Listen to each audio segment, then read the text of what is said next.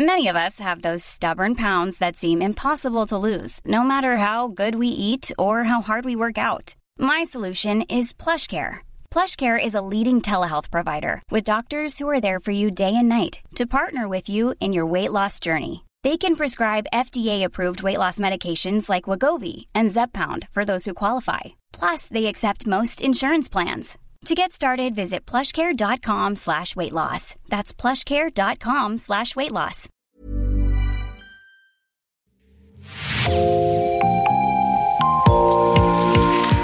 Bonjour et bienvenue dans l'actu dans la poche, le podcast quotidien d'actualité du Grand Sud-Ouest, signé Podcasting. Podcasting, ce sont des entretiens avec des journalistes, des médias indépendants de la région qui sont nos partenaires, mais aussi des séries, des longs reportages et des interviews. Je m'appelle Jean Berthelot de Lagleté et l'épisode du jour vous est présenté par Raphaël Larder de l'équipe Podcasting.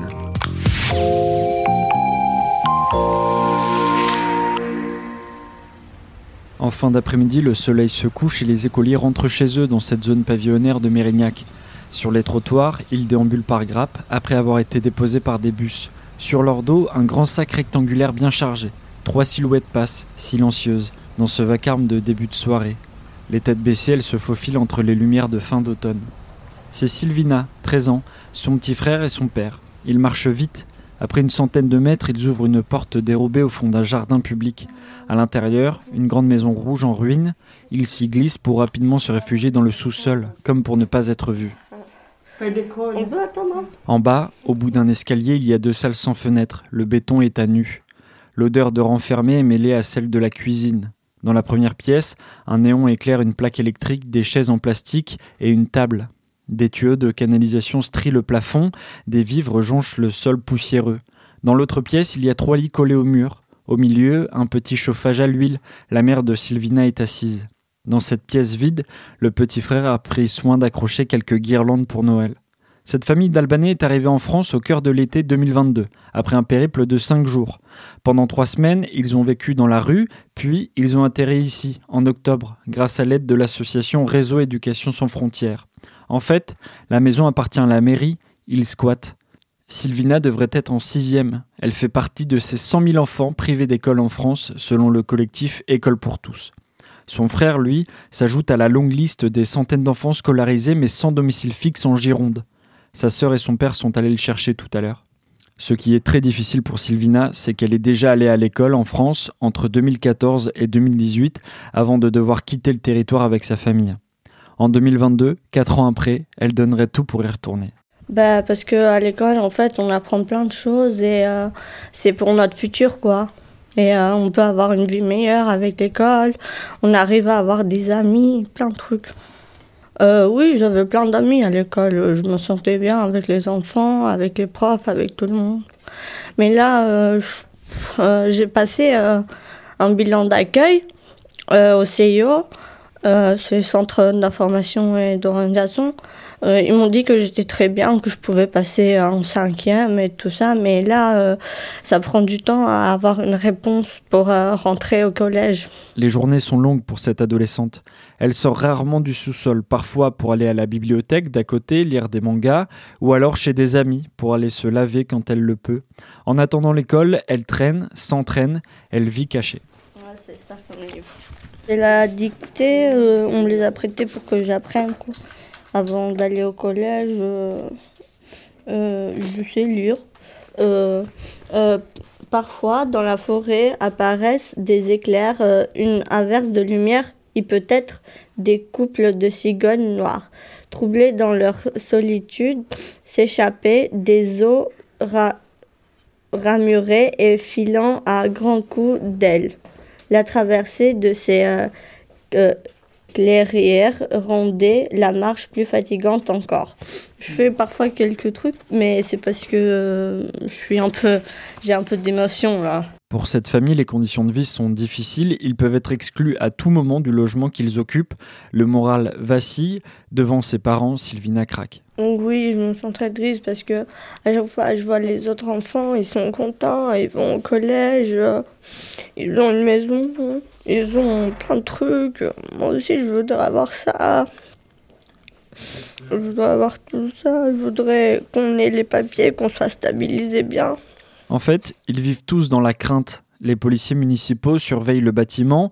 L'autre jour, une voiture est passée. Elle s'est arrêtée, puis elle est repartie. L'angoisse. Elle monte en attendant que leur dossier soit examiné à nouveau. Quand on est venu là, il n'y avait rien, il n'y avait que des matelas.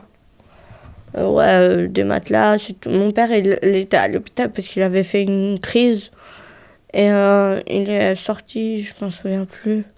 Et quand il est venu ici, il était un peu choqué de voir dans quelles conditions on était. On reste un peu avec la peur ici. Qu'est-ce qu'elle dit? On reste avec la peur, elle a dit. Le lui passe avec la peur.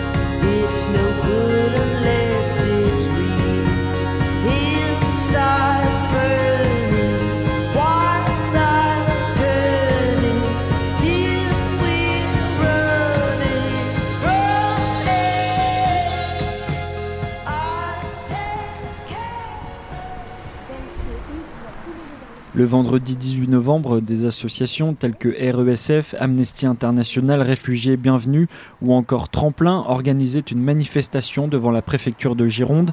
L'objectif, dénoncer les conditions de vie des enfants sans logement, sans scolarité en France, mais surtout dans le département, à l'image de Sylvina et de son frère. Sous un ciel gris, Brigitte Lopez, membre du collectif RESF, tenait à rappeler les manquements des institutions en France avec les autres collectifs, il voulait célébrer deux jours en avance le 33e anniversaire de la Convention internationale des droits de l'enfant, un texte adopté le 20 novembre 1989 par l'Assemblée générale des Nations unies et signé par la France en janvier 1990. Cette convention liste des droits fondamentaux pour les mineurs, comme celui du logement, de la scolarisation ou encore de la protection. Alors, on est là pour euh, d'abord exprimer une colère. Ça, euh, la colère que dans la cinquième puissance mondiale économique, euh, une métropole riche, que tout le monde reconnaît comme riche, euh, des enfants euh, n'ont pas droit à l'école, n'ont pas droit à une vie décente, n'ont pas droit à un logement fixe. Les institutions qui, elles, ont les solutions en main. L'État pour l'hébergement d'urgence, le département pour la solidarité, et la protection de l'enfance. Quant aux municipalités, pour la plupart, elles ferment les yeux ou disent que ça n'est pas de leur compétence quand il s'agit euh, de ces situations. L'éducation nationale, qui, elle, ne met pas les moyens humains pour répondre à ces missions.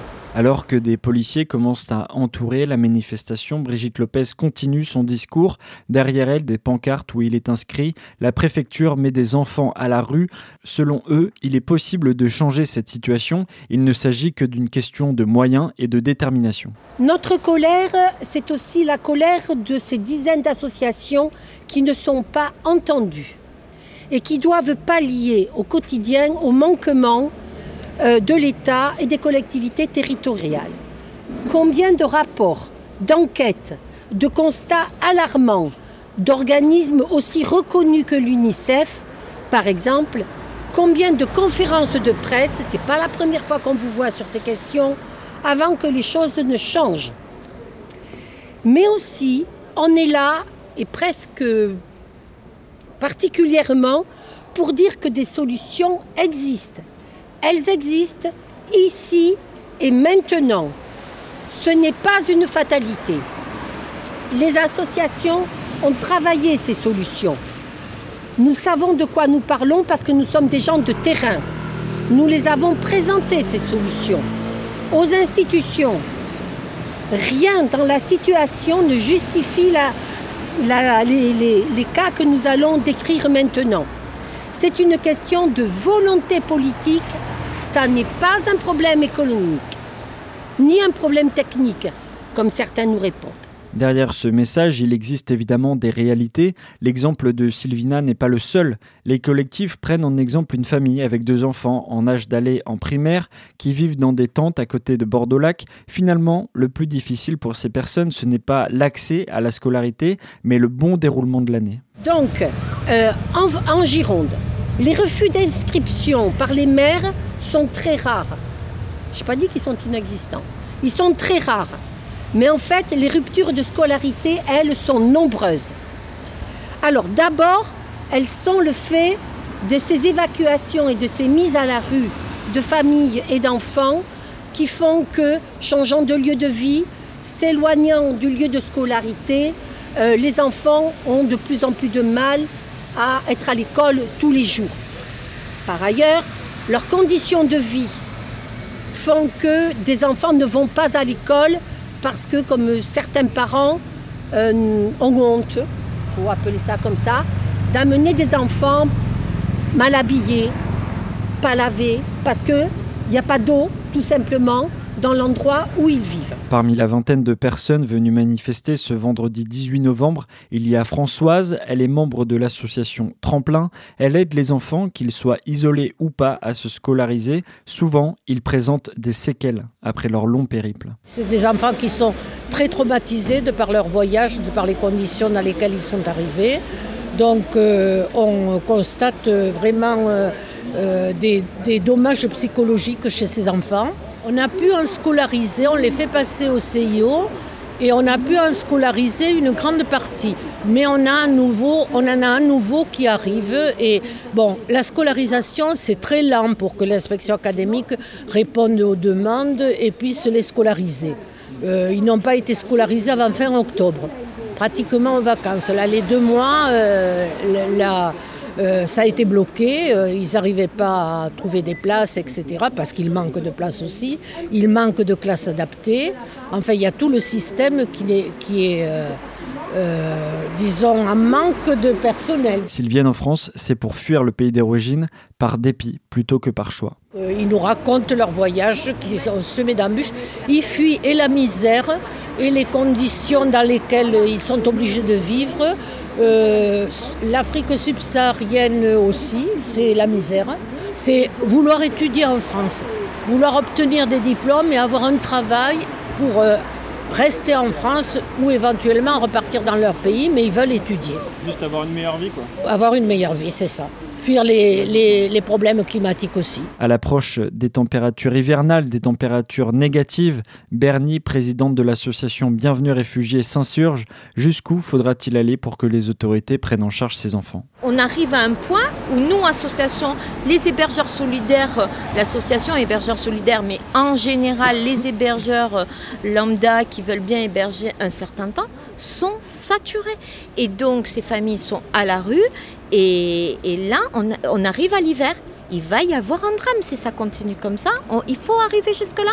Nous, on tire la sonnette d'alarme et, et c'est de leur responsabilité. S'il y a un enfant qui meurt cet hiver, ce sera la responsabilité de Fabienne Bussiot ou ce sera la responsabilité de l'État. Mais en tout cas, il, faudra bien qu'il y ait un responsable là-dedans. Mais ce ne sera pas nous parce qu'on l'aura on, dit et redit, attention, il y a des enfants qui sont à la rue. Et ça, on ne peut plus là, on ne peut plus. En Gironde, les associations dénoncent les mois, voire les années perdues de scolarité pour ces enfants à la rue. Comme Sylvina, ils sont des centaines à attendre dans des conditions difficiles un retour sur les bancs de l'école. Merci Raphaël Larder. C'est la fin de cet épisode de podcasting. Merci d'avoir écouté. Réalisation Olivier Duval, rédaction en chef Anne-Charlotte Delange, production Sophie Bougnot, Clara Echari, Myrène Garaïco-Echea, Inès Chiari, Raphaël Larder et Marion Ruot. Coordination éditoriale et programmation musicale Gabriel Taïeb. Iconographie Magali Marico. Retrouvez-nous chaque jour à 16h30 sur toutes les plateformes d'écoute. Podcasting, c'est l'actu dans la poche.